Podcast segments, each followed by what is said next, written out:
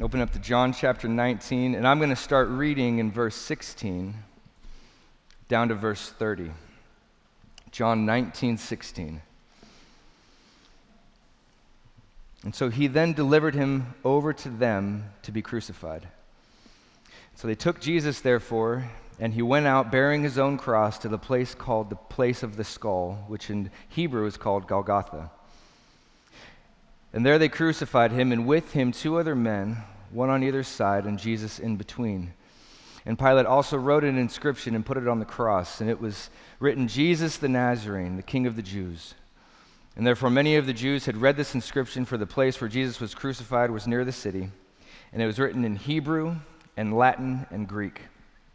So the chief priests and the Jews were saying to Pilate, Do not write King of the Jews, but write that he said, I am King of the Jews. And Pilate answered them, What I have written, I have written. And then the soldiers, when they had crucified Jesus, they took his garments and made four parts, a part for each of the soldiers, and also his tunic. And now the tunic was seamless, it was woven in one piece from the top. And so they said to one another, Let us not tear it, but let's cast lots for it, lots for it and decide whose it shall be. And this was in order that the scripture might be fulfilled. They divided my garments among them, and for my clothing they cast lots. And therefore the soldiers did these things. But standing by the cross of Jesus was his mother, his mother's sister, Mary, the wife of Clopas, and Mary Magdalene. When Jesus saw his mother and the disciple whom he loved standing nearby, he said to his mother, Woman, behold your son. And he said to the disciple, Behold your mother. And from that hour, the disciple took her into his home. And after this, Jesus, knowing that all things had been already finished, in order that the scripture would be fulfilled, he said, I am thirsty.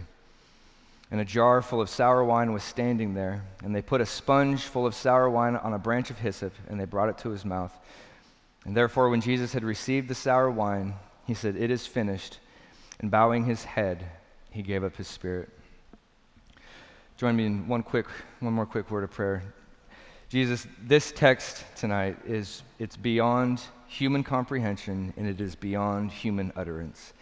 And so, Lord, I pray that you communicate to your people in a supernatural fashion that is beyond me, far beyond me, far beyond any man or any woman. Lord, teach us from your word. Let your word speak for itself by your sovereignty, by your power, by your guidance, and by your leading. Thank you that this is true. Thank you that this is documented. This is this is the lifeblood of humanity, your blood on the cross. This is the payment of sins. This is the defeat of death here with your death on the cross. Lord, it's, it's, it's far beyond what we can understand, so help us to understand. We come before you humbly and ask to receive what it is that you would have for us to listen to, what it, what it is that we would learn, and how it is that we would grow and apply this to our lives in a new and fresh way. Lord, I pray that you would make this people here tonight a people who grow in affection and devotion and love, in obedience and submission to you, not because you're a bully. Not even because you demand it, which you do, but also out of a heart of love that's melted by this great act of grace here that we're reading in this page. We trust you with all these things, Jesus. Have your way with us. It's in your name that we pray. Amen. So, tonight, one of the things that we're going to see is, and what we have, have been seeing, and we're going to continue to see, is this Old Testament imagery, prophecy, prediction coming to fruition in the life of Jesus again and again and again. These Old Testament types, these, these figures, these, these people and these events, things that took place hundreds and hundreds of years before Jesus was ever born, culminate here at this very moment that we're considering tonight. The imagery is astounding. It's beautiful, it's profound, it's comprehensive. Jesus here is getting a lot of things done. And one of the things that we see first and foremost that it, it calls our mind back to if we, if we pause and think about this critically is as we see here the full consummate story of the Old Testament figure of Joseph. If you remember the Old Testament figure Joseph, he had a heck of a life. Um, a lot of awesome and a lot of awful going on in Joseph's life, Joseph's life. He had 11 older brothers. He was his dad's favorite. That made his brothers hate him. Uh, the famous story of his father giving him the coat of many colors, which many of you might be familiar with, uh, as a symbol of being daddy's favorite. And his brothers were so jealous and they hated Joseph so much that they they faked his death. They threw Joseph into a pit. They ripped the coat of colors off of his back. They wiped it in blood, animal's blood, and then went back to their father and said, Your son Joseph has been killed. Um, they also, I skipped a part, they sold him into slavery. They sold him into captivity, and he went away, never to be seen again. And the brothers took the coat to their dad, Your boy is dead. And they thought that it was a done deal, and they were never going to have to deal with their little brat brother ever again. Well, as the story goes, the Lord was with Joseph, and he gave him the ability to interpret dreams. And that ability to interpret dreams aided Joseph immensely. Joseph, by no fault of his own, was wrongly accused and he was thrown into prison. And while he was in prison, he was able to interpret dreams, and this caught the attention of the authorities around him. And this is a really long story that I'm making very short. His ability to interpret dreams made it to the highest up authorities in the land, and Joseph told them interpreting dreams said that there is going to be seven years of bounty. There is going to be food, there is going to be water, the sky is going to open up, we're going to have crops for seven years, a bounty, and we need to save it because immediately following that, se- that seven year bounty, there's going to be seven years of famine. And so that's exactly what they did. They collected all of the food they, sh- they put it in their storehouses, and when the seven years of famine eventually came, sure enough, they had food to divvy out to the people, and they saved millions and millions of lives. Well, some of the people that came for that food were Joseph's brothers, and they didn't recognize him. Eventually, they do. There's this whole big drama, there's this whole big scene of repentance. It's, it's, it's very dramatic, it's very gripping, and eventually, Joseph's dad dies, and the brothers now they see that their brother, they see that Joseph is in a is in a position of authority. He's in a position of leadership, and they're afraid that now that their dad is dead, that Joseph is going to turn on them and use his power to kill them. And in this powerful scene in Genesis chapter 50, verse 20, they're pleading with Joseph to have mercy on them, and Joseph says to them, "You meant this for evil. Everything that you did." You meant it for evil. You meant to have me destroyed. You meant to have me killed. You meant to have me done away with, but God meant it for good. And if you hadn't done what you had done, then I wouldn't have been here to save all of these millions of people from this famine. That's a heck of a paraphrase, but that's how the story goes. You meant it for evil, and God meant it for good. And what we see here tonight is the climatic example of what men mean for evil. God is mysteriously and sovereignly working in the midst to bring about good. And we need to pause and reflect on that because our lives may come under attack. I say this almost every week, and the reason why I bring this up again and again and again is because I want to, I want to I want to burn it into our mind that whenever life doesn't turn out the way that we want, whenever things happen that are bad, do not come to the conclusion that God has abandoned you. Do not come to the conclusion that He is aloof or that He's indifferent or that He's maniacal and He's doing it to you on purpose. Joseph knew listen, what you guys did was evil and you meant it as such.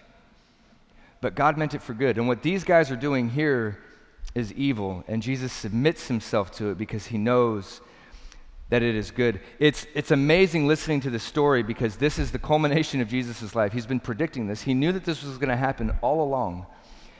And what's fascinating is that he, this is one of those obvious things that's really easy to miss.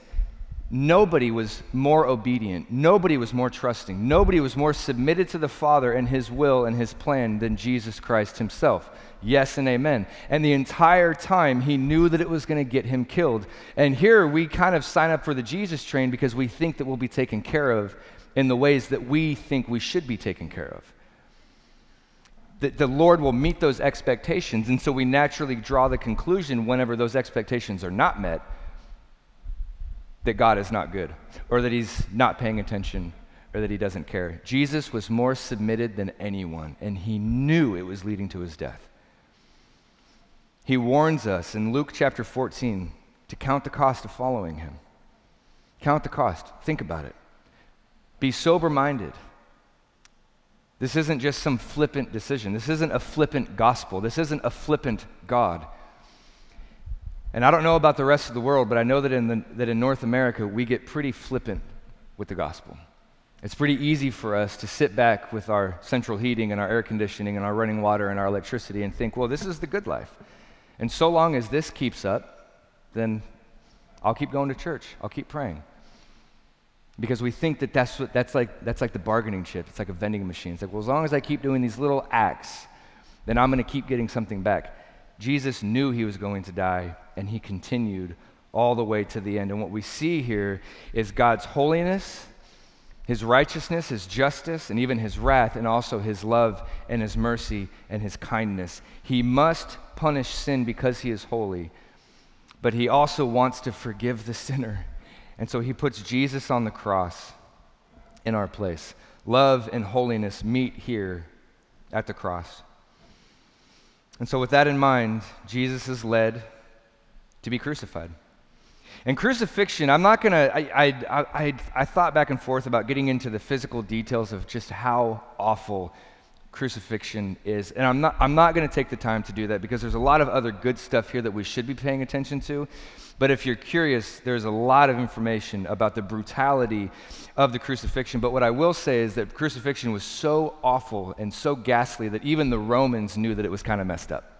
Even the Romans knew we, sh- we shouldn't be doing this to people. And they would convince themselves that they will do it, but will only do it to people who are subhuman. They would not crucify Romans.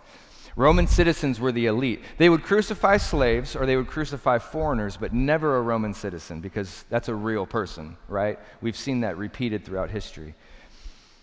But Jesus takes this on. And notice that it says he was led away to be crucified. They took Jesus, therefore, and he went out bearing his own cross to the place called the place of the skull, which in Hebrew is Golgotha. They didn't have to force him, they didn't have to beat him and drag him. It says that he went. He went out. He was even carrying his own cross. And this is a this is a fulfillment of prophecy. We've seen Jesus from the, from the time of his arrest and forward that he does not hide, he does not cower.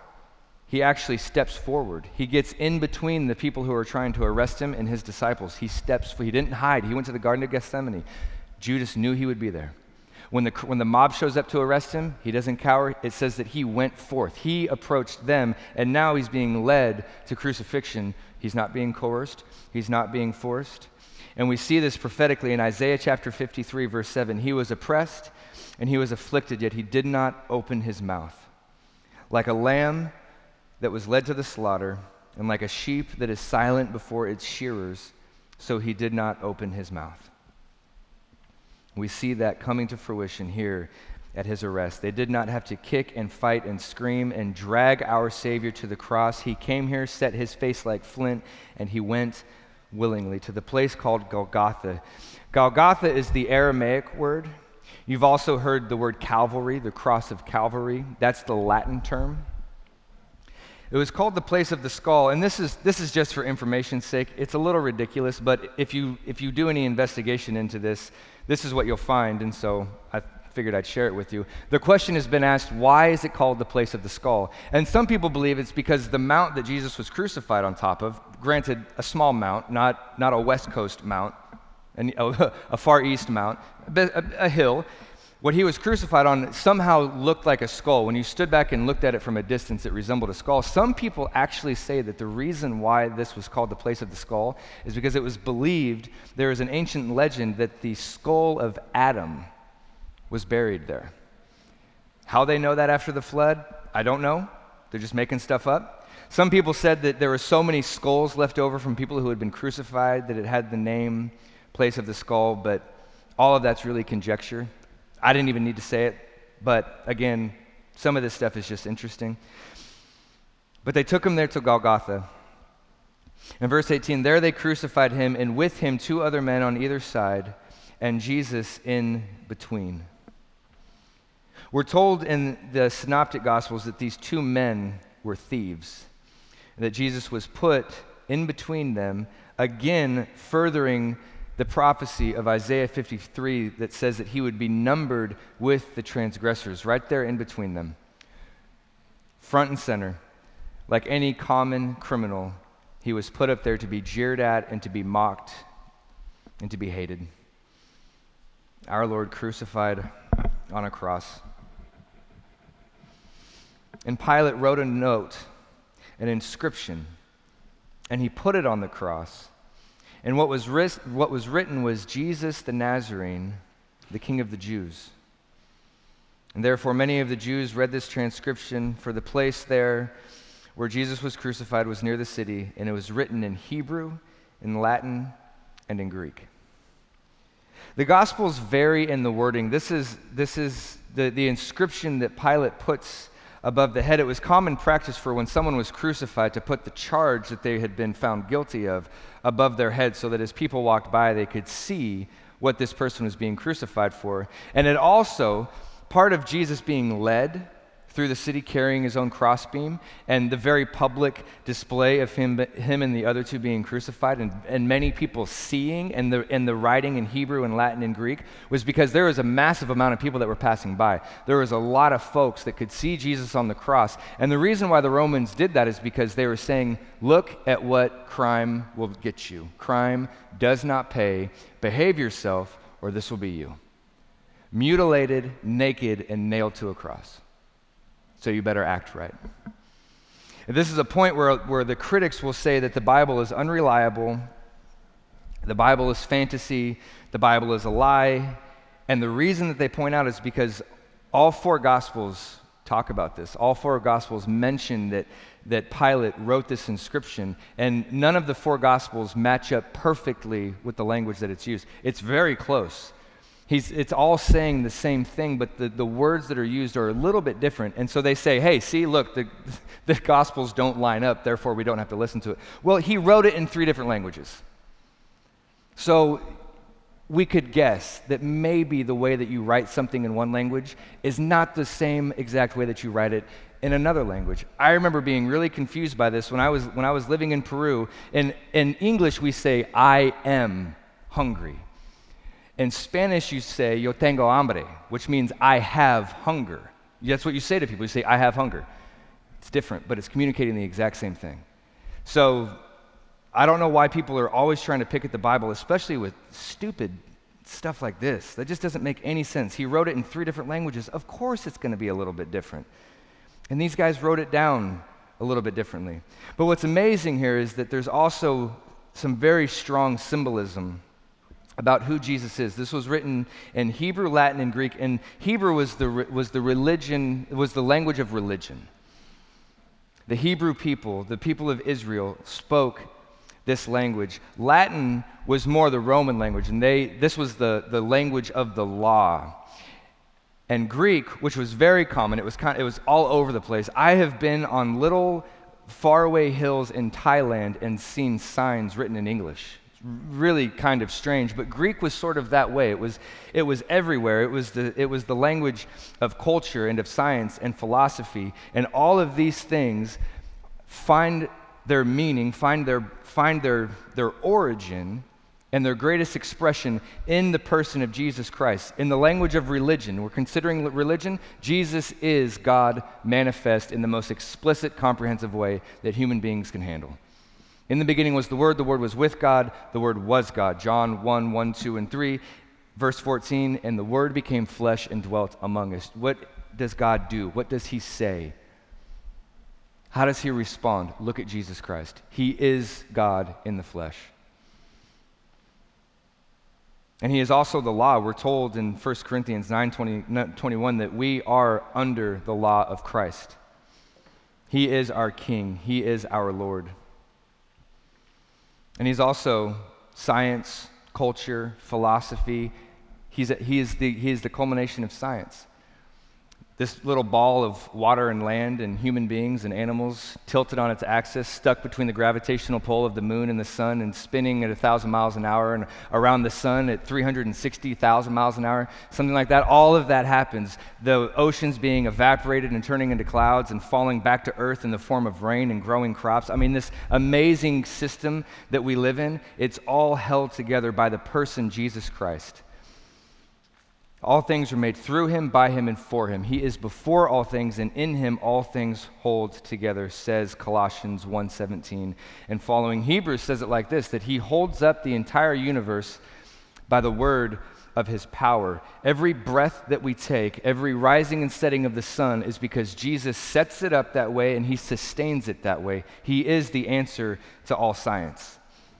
And he is the answer to philosophy. He is the answer, he is the answer to all knowledge that we seek. Colossians 2 3 says that in him is all the treasures of wisdom and knowledge. And in Hebrew and Latin and Greek, it is written, Jesus Christ, the King of the Jews. Pilate had no idea what he, is, what he was doing. He was absolutely right. He was trying to be funny, he was trying to mock the Jews, he was trying to be obnoxious. But he said something, he wrote something that made it into the Bible because it's absolutely true. Jesus the Nazarene, King of the Jews, Jesus the Nazarene, King of the cosmos. Everything finds its place in him. He is the source of it all. And so this made, this made the, the, the religious leaders angry. Therefore, the Jews, they read this inscription. Uh, and so the chief priests were saying to him, Do not write, King of the Jews, but write that he said, I am King of the Jews. By, by this inscription, what, what Pilate was basically doing was saying, Here is the the most epic you. This is the, this, is the, this is the top crop of your people. This is your king. This is the best you that ever lived, and look at him. You guys are garbage. You guys are trash. And it made, it made the Jews angry. Pilate was upset. Pilate had just been ousted, he had just been bested by these men, and now he's, he's trying in his last his last chance of saving face, he's trying to make fun of them, and they call him out. And finally, he sticks up for himself, but it's too little, too late. Verse 22, he says, What I have written, I have written. Pilate's full of contempt. He's full of hate. He's mad at these Jews. He takes it out on Jesus. This poor guy. This poor guy. What do you say about Pontius Pilate? He finally had the spine to stick up for himself, but it was too late. Jesus had already been handed over and crucified. And so then the soldiers, verse 23, they took his garments after they crucified him. And they made four parts, a part for each soldier and also his tunic. And now that tunic was seamless, woven in one piece from the top. There's a lot of discussion about this. Um, some say that, that Jesus was likely wearing his, his one piece tunic and then maybe a, a, a light coat over it, and that they took that outer coat and they broke it up into four pieces. They tore it, cut it, and each of them took a piece. Or it could have been that they took one guy took his shoes, one guy maybe took a belt, maybe one guy took that outer coat, maybe he had a head covering of some sort. We really, we really don't know. These are the things that some of the things that commentators get lost in talking about this sort of stuff. But we do know that they came to his tunic and it was sewn in one piece, it was seamless. And it, it wouldn't have, this sort of tunic, it's not something that would have been real lavish. It wasn't real flashy. It wasn't Armani, but it was, it, it was nice. And these guys didn't want to destroy it, they didn't want to cut it in half. And so they cast lots. They said to one another, Let's not tear it, but cast lots for it to decide whose it shall be. and this was in order that the scripture would be fulfilled. They divided my garments among them, and for my clothing they cast lots.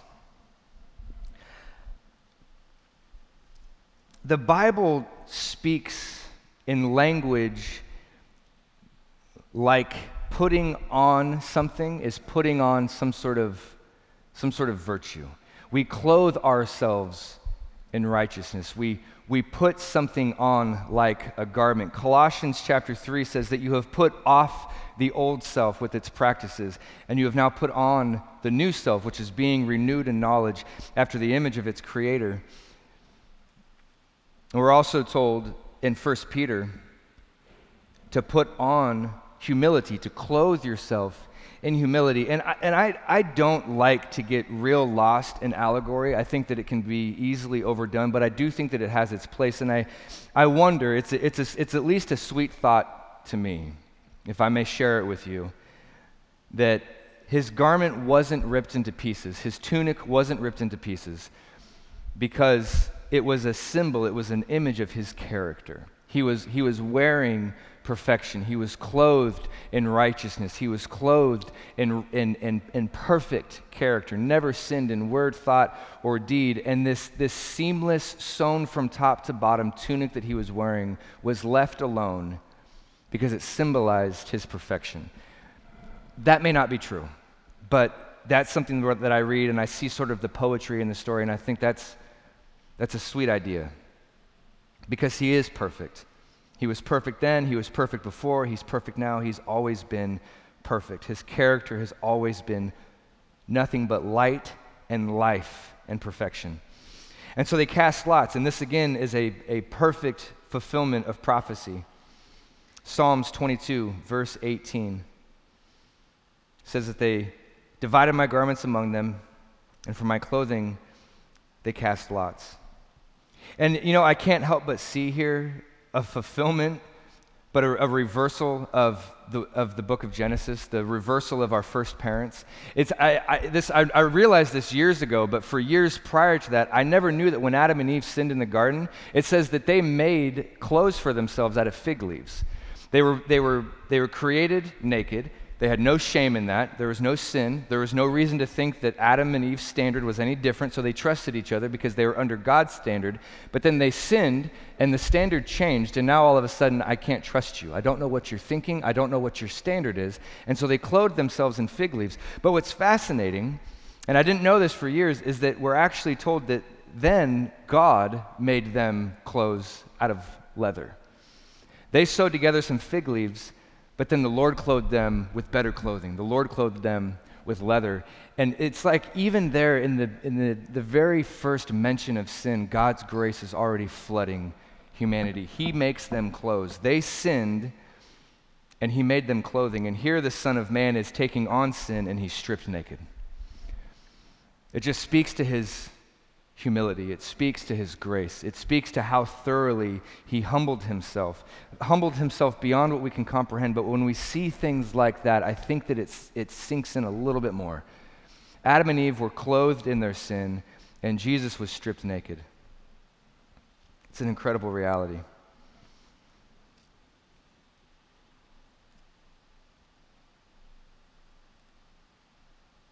He's carrying his own cross. He's being led through town. He's being mocked. He's being jeered at, and he gets no relief. This is the fulfillment of Genesis chapter 22. Abraham and Isaac traveling together. Abraham has been called to sacrifice his own son. It's a very, it's a, it's, it's a very hard story, but it's a story of testing.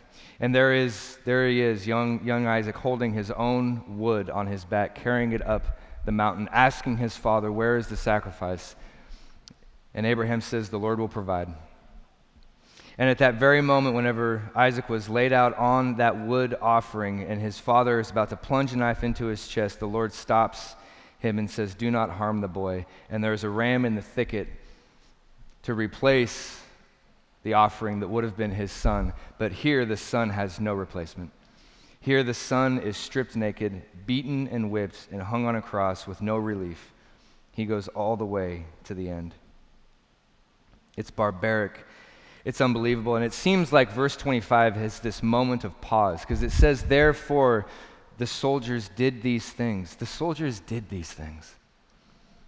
It's just sort of like a pause and a review, like reflect on everything that we've been talking about. The soldiers actually did this. What you meant for evil, though, God meant for good. The soldiers did these things. And then standing around, standing by near the cross, was his mother.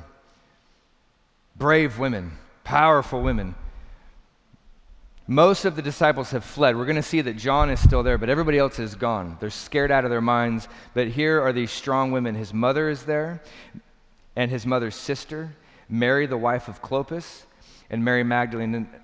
There's been a lot of discussion about who, who are these people? Do we know who? We know, okay, we know Mary, his mother, but his mother's sister, and Mary, the wife of Clopas. Well, we know from the other Gospels, from Mark chapter 15 specifically, Mark chapter 15 points out that there is Mary, the mother of James the Less and of Joseph, and also there is Salome. Now, many commentators believe that Salome is probably Mary's sister that's mentioned here. And Salome was John's mom, Salome, the wife of Zebedee, the mother of James and John. So, if that is true, and many of the commentators believe that it is, we don't know for certain, but if that is true, it means that John and Jesus were cousins. Mary is there, her sister, most likely Salome, Mary, the wife of Clopas, the mother of, of James the Less and of, and of Joseph, and of Mary Magdalene. And Mary Magdalene was in love with the Lord. We know from Luke chapter 8 that she had seven demons cast out of her, and these women are with Jesus all the way to the bitter end. In verse 26, when Jesus saw that his mother was standing there, and he saw the disciple whom he loved, he said to his mother, Woman, behold your son. And he said to the disciple, Behold your mother. And from that hour, the disciple took her into his home. There's so, there's so much that's happening here. This is the third word from the cross that Jesus spoke. And what we see Jesus doing here, he, he doesn't call his mom mom, he calls her woman. And we saw this all the way back, starting in chapter 2, whenever Jesus is with his mother at the wedding in Cana and they run out of wine. And Mary comes to Jesus and she knows that Jesus could probably do something about this, and she asks him to, and he says to her, Woman, my hour has not yet come. And that term woman in English can feel disconnected, it can feel cold, it, it, it has a tone to it. We just we hear it as woman, but this is not what Jesus is doing. This is a term of endearment. It is sweet, it is respectful, and it's not the word mom. There's no getting around that. He doesn't call her mom. What's happening here is that Jesus is pulling away. Part of what's happening here is, is what, was, what was prophesied in Luke chapter 2, whenever Jesus was an infant. And Simeon comes and meets the baby Jesus, Simeon, this old prophet who the Lord had told would not die until he saw the Lord's Christ. And Mary and Joseph bring the baby infant Jesus into the temple. And Simeon is there and he takes, he takes Jesus up in his arms. And Simeon Luke chapter 2, verse 34, it says that Simeon blessed them, and he said to Mary, his mother, Behold, this child is appointed for the fall and the rise of many in Israel, and for a sign to be opposed, and a sword will pierce through your soul as well. And what we saw in John chapter 2 is Jesus starting to create that distance between him and his mom in an earthly familial matter. She no longer can just view him as her sweet baby boy. She's going to have to understand that he is the Savior of the entire entire cosmos, and she has to believe in him as her Lord and King. And that's a sword that's piercing through her soul. She's watching her son die on a cross. And I wonder if those words of Simeon rung in her ears. I wonder if she remembered then, I was told that this was going to happen. But what's beautiful, because the gospel is beautiful, is that this, this separation is A, only temporary, and B, it's going to be met again with something so much better. He's leaving her in John's care, most likely because Joseph at this point is dead. Jesus' dad, his earthly father, is dead. His brothers are not believers. We learn that in John chapter 7. And so Jesus, taking care of his mom, leaves her in, in the, under the supervision, under the care of John, his beloved disciple. And we're told in Scripture when Jesus was, was asked about marriage in the, in the kingdom of God, he said they're, they're not going to be married. People are not going to be given over to marriage. And I've known a lot of married people who have, who have taken that verse and have been really bummed out on it, but things are not going to be worse in heaven than they are here. Every relationship that we have here, the best relationships, relationship between mom and dad, siblings, spouses, parent and child, all of the best relationships that we have here are but, and I mean the good ones. Sometimes those relationships are not good, and I, and I know that, but they're supposed to be. And so, as good as the relationship is, I mean, on Jesus' end, the relationship between him and his mom was perfect. It was perfect. Mary was a sinner, but Jesus wasn't. It was a beautiful mother and son relationship. And Jesus is pulling back because in the kingdom, the relationship that they're going to have is going to outshine this one by, by infinity. It's going to be so much better. The relationships that we have with one another are going to be beyond comprehension. The best relationships that we have here are a whisper of what we have to look forward to. And so he says, Woman, behold your son. Son, behold your mother. He left Mary in his care. And it's incredible. You know, even as he's dying, Jesus is just fixing everything. We're told in Luke chapter 23 that he cries out, he, he prays for forgiveness for those who are nailing him to the cross. One of those thieves that he was hanging next to, he saved him. The thief looked over at Jesus and said, Remember me when you come into your kingdom. And Jesus said, I will, and I promise you that this very day we will be together in paradise. Can you imagine just, a, just that moment after death when Jesus and that, and, and that thief were hang, that had just been hanging on the cross next to each other were in eternity? What a sweet, sweet hug that must have been. But the Bible tells us that if we suffer with him, we will be raised with him, and we will have that same sort of affection because we suffer just like Jesus suffered, maybe in different ways, but we are also, as Christians, called to suffer. Jesus is taking care of stuff as he's dying. He prays for his enemies, he saves a criminal, and he's taking care of his mom. And he shows us how often the Lord takes care of us. He's leaving his mother in care in the care of his friend.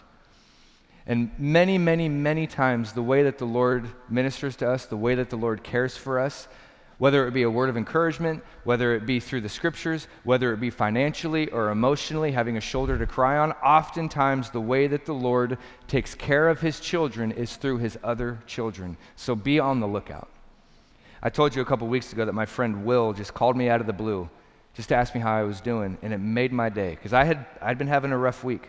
And it was so sweet just to be taken care of by my bro in the Lord. That's the real blood thicker than water. This is, this is the blood, the family of the blood.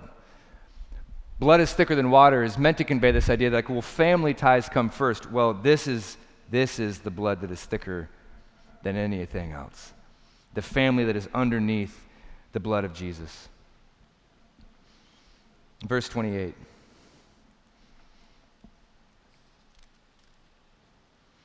After this, Jesus, knowing that all things had been finished, and in order that Scripture would be fulfilled, he cried out and said, I am thirsty. Jesus here had suffered the wrath of God. He had suffered torment. He had suffered beyond what we can ever imagine. He has taken care and prayed for his enemies. He has taken care and he has saved a thief hanging next to him. He has taken care and he has watched after his mother. He has taken on the full, drank the cup of wrath to the dregs. And now that this work is complete, he takes a brief moment and expresses his own need.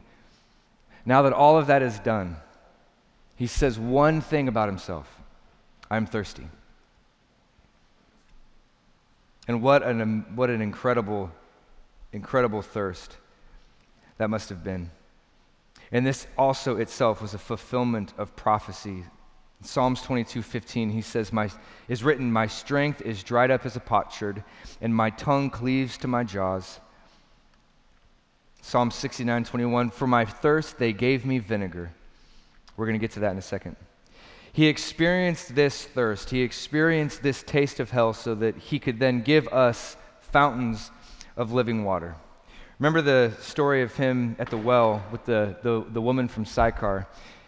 And they're having a conversation about water, and the woman's like, Hey, man, you got to give me whatever kind of water you got going on because I'm tired of coming to this well. And he's like, No, no, no, I'm not talking about physical water. He says, Whoever drinks the water that I have will never thirst again. The water that I have will well up in him to everlasting life. But in order for that to happen, our Lord and Savior had to thirst.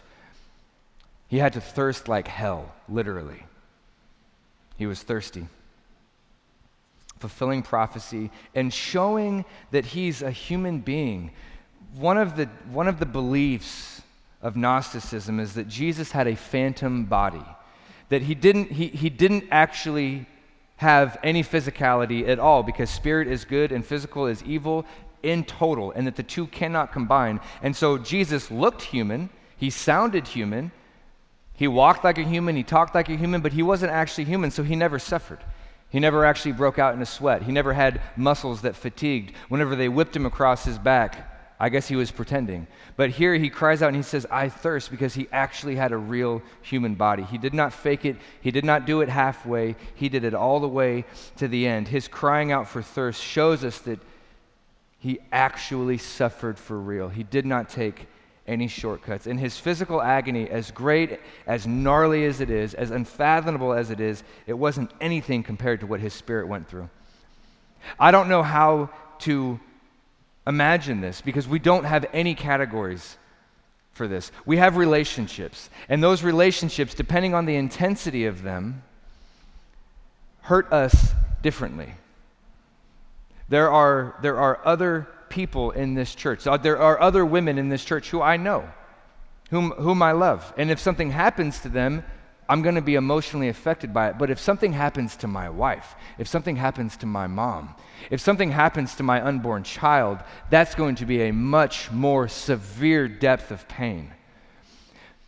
But our best relationships, again, they're marked by sin, they're imperfect. And the best ones only last 80 or 90 years. Jesus had been perfectly in family, in community, Father, Son, and Holy Spirit, never created, never started, never came from anything. What was that separation like? When Jesus cried out, My God, my God, why have you forsaken me? What was that like? We'll never know. But know that as bad as it was, as horrifying as terrifying, as painful, as agonizing as it was, he went to the cross for the joy set before him. He endured the cross, knowing that on the other side, he would be back home with his Father in heaven, and he would purchase salvation for those of us who are his children. We would be with him forever. And he goes on to fulfill one more amazing picture. I know I'm going long tonight, but this has to be said.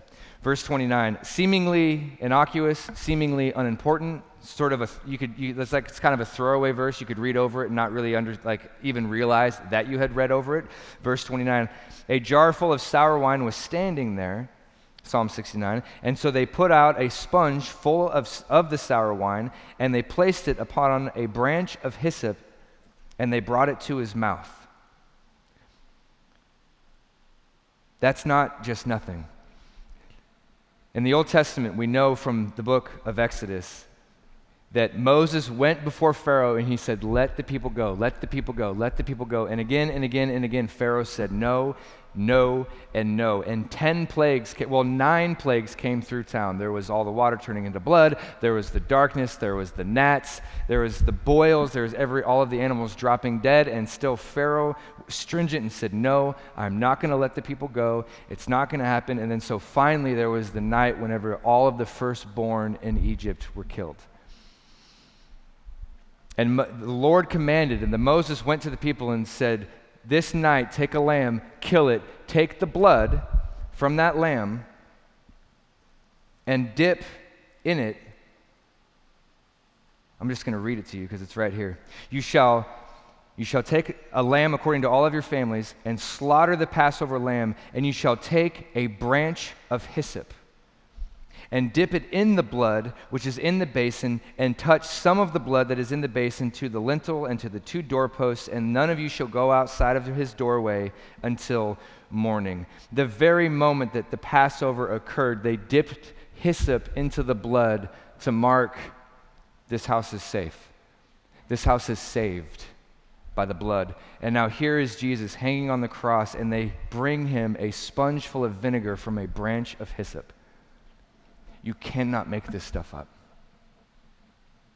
This is God's sovereignty. This is not God's plan falling apart. This is not failure. This is Jesus saving us.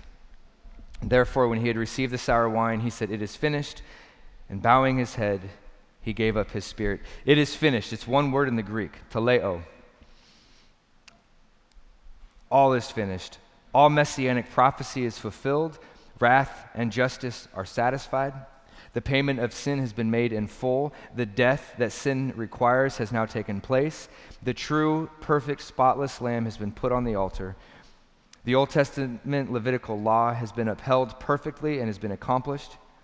And people might say, well, it is finished. What about his resurrection? What about his ascension? What about his sitting at the right hand of the Father? That is the fruit of his labor. That was a victory cry. That was a celebration. The work for the propitiation of sins has been done. And this is not the last gasping of, of air out of a life that's been bedraggled and beat down and now snuffed out. This is a cry of victory. Jesus is satisfied and he is content. All of the work that the Father has given him to do is now completed in full. He's not saying, I quit. It is finished is not what I'm saying when I get to the top of the Tabor stairs on the 11th time and I'm like, I'm done. I'm going home. I'm going to watch Netflix. I'm out of here. That's not what Jesus is saying here. Jesus is saying this has been what human beings need more than anything in all of the cosmos, more than anything in all of eternity, has been completely done. There is no further that it can be gone, there is no further perfection that can be achieved. It is actually completely, truly, satisfactorily done. It is complete. God Himself is satisfied with the sacrifice that is our Jesus. Amen. It is finished. There's nothing that you can do to add to it. There's nothing that you can do to even fall away from it once you're in. Jesus said, Those who come to me, I will never cast out. And it says that he bowed his head, and this is beautiful because it, it's a voluntary word. He bowed his head. Remember when he said that no one takes my life from me, but I give it of my own accord so that I may take it up again? This, this term, this Greek term for bowing his head, is the exact same word that he uses in Matthew 8:20 when he says, Foxes have holes, birds of the air have nests, but the Son of Man has nowhere to lay his head. Jesus laid his head down. He was at peace. The work was done. He'd been 33 years in sin laden earth, never really at peace, at peace way more than any other human being, but he was still here. He was tempted by the devil. He was jeered at by his enemies. He was misunderstood by his peers. He was mutilated and he was killed. And now the work is done. He lived that life in perfection, in word and thought and deed. And now he is finally at peace. This is exactly what he meant in John chapter 14 whenever he told his disciples, If you loved me, you would rejoice that I am leaving because I'm going to the Father, and the Father is greater than I. He laid his head down to rest he was at peace. And it's a peace that he promises us. We're going to sing in just a, a, couple of minutes. If I would shut up, we'll get to the song that says, No guilt in life, no fear in death. This is the power of Christ in me. This is what the cross accomplished. If you think that you're unloved, if you think that you're unworthy, if you think that God has abandoned you, if you think that He's not paying any attention, He gave His Son up for this. The whole, the whole night, the whole night of the upper room discourse, of the high priestly prayer, of the arrest, of the being led to the authorities and the mock trial, and now here at the cross. The whole night previous began in chapter 13, verse 1, where it says that he loved his own who were in the world, he loved them all the way to the end. This is proof that he stopped at nothing. This is our Jesus. This is our Jesus. This is your life, and this is your king. It's the best news. He rose from the dead three days later because he was perfect. He was overqualified for death. Death could not hold him. And in fact, this here is the very act of destroying death itself. We're told later in the New Testament that death is swallowed up in victory, and this is the victory. Come back because we're going to talk about the resurrection next week or maybe the week after that. I'm not really sure yet, but continue to come to hear about the power of Jesus Christ. Okay? He's good. Amen?